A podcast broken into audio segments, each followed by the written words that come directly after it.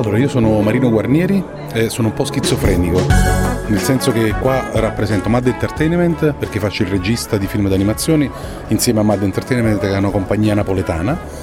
Sono stato eletto qualche settimana fa presidente di Asifa Italia, quindi l'associazione italiana di film d'animazione diciamo che rappresenta un po' tutti gli autori, gli artisti e i professionisti, quindi scrittori, animatori, tutti quelli illustratori che vogliono diciamo, approcciarsi al mondo dell'animazione e poi sono un insegnante, cioè insegno animazione all'Accademia Belle Arti e alla Scuola Italiana di Comics e quindi diciamo, c'è un po' di ruoli diciamo, sovrapponibili.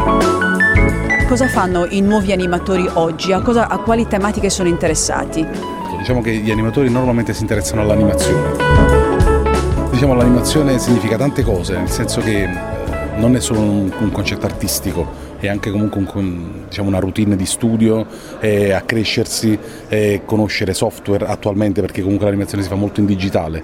Quindi in realtà attualmente un animatore ha una doppia natura che è quella sia artistica che quella tecnica. Eh, tutto quello che vedete è creato dal 3D e utilizzato ogni singolo fotogramma come se fossero dei disegni piatti, proprio come si faceva l'animazione su, su, sul rotovetro, quella classica tradizionale. E noi nonostante partiamo da dall'oggetto tridimensionale. Quindi forma e contenuto uniti indissolubilmente col, con la forma anche che in parte determina il contenuto, possiamo sì, dire così? Diciamo forma e contenuto sono comprese tutte e due nell'arte dell'animazione. Chiaramente eh, ogni animatore dentro di sé ha l'ambizione di raccontare delle storie, quindi di solito chi fa il regista di animazione è uno a cui piace moltissimo l'animazione o comunque considera come linguaggio adatto a raccontare il proprio Questo io. Il film nasce dall'idea che Cenerentola per la prima volta eh, è stata scritta, documentata nel 1634 nel locuto dei Monti Giambattista Basile, quindi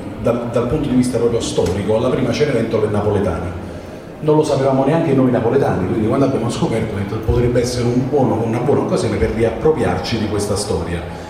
È una storia diciamo terrificante come tutte le storie dell'epoca, quindi inizia con la protagonista Cenerentola, che si chiamava Zezzollo nella storia originale, che uccide la sua matrigna, cioè la, le spezza l'osso del collo in una cassapanca.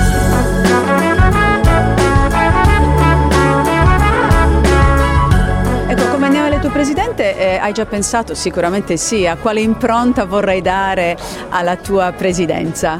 Stiamo provando a creare una rete, che in Italia diciamo, tutti quelli che fanno animazione un po' si lamentano del fatto che tra di loro non si conoscono. Ci sono diverse realtà anche abbastanza attive. Molto, molto attive, molto prolifiche. Il problema è che siamo costretti spesso ad emigrare, no? come tante altre cose. Io poi venendo da Napoli vengo spesso, diciamo, a contatto con persone della mia città che lavorano magari a Londra, in America, in altri posti, ma questo è un problema diciamo, legato proprio a questo tipo di mestiere perché quando fai l'animatore di solito ti leghi a una produzione, finisce quel film e ti sposti in un'altra produzione, quindi diciamo che essere animatore è già di per sé un modo per girare il mondo, no? è quasi un'agenzia di viaggi eh, professionale. Quando abbiamo iniziato a occuparci di animazione noi non le conoscevamo, quindi diciamo in realtà ci siamo un po' inventati il modo di fare animazione tutte le procedure che abbiamo messo a terra per poter creare un film d'animazione, tutto quanto fatto in casa, quindi un lungometraggio in Italia deve essere almeno 76 minuti.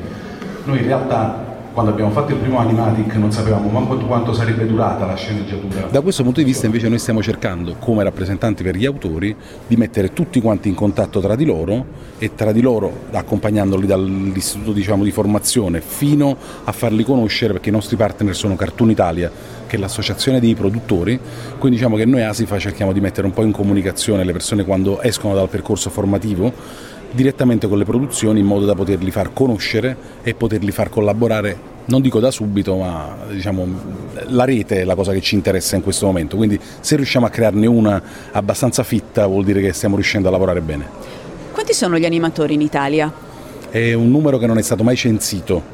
Diciamo che a Napoli quando abbiamo iniziato noi eravamo convinti che non ce ne fossero nessuno, infatti ci siamo messi praticamente insieme in quattro, abbiamo iniziato un percorso e poi invece anche scavando tra i nostri amici abbiamo scoperto che qualcuno aveva fatto il corso a Roma, qualcuno aveva fatto il corso a Torino, altri avevano fatto il centro sperimentale e noi frequentandoci non lo sapevamo neanche. Quindi in realtà è questo il progetto di comunicazione, mettere in contatto tutti quelli che sono interessati a questi argomenti. Quindi anche magari fare una specie di censimento. Questa cosa qua si può fare su volontà delle persone che vogliono aderire, cioè nel senso che poi a alcune persone non gli interessa neanche dire cosa fanno. Invece eh, noi stiamo andando piano piano, sai andare a scavare diciamo nei buchi profondi e li stiamo stiamo cercando. Insieme ai miei compari che stanno lì abbiamo creato una nostra versione della Cenerentola di Basile rendendola moderna, quindi abbiamo pensato chi potesse essere il re in un contesto attuale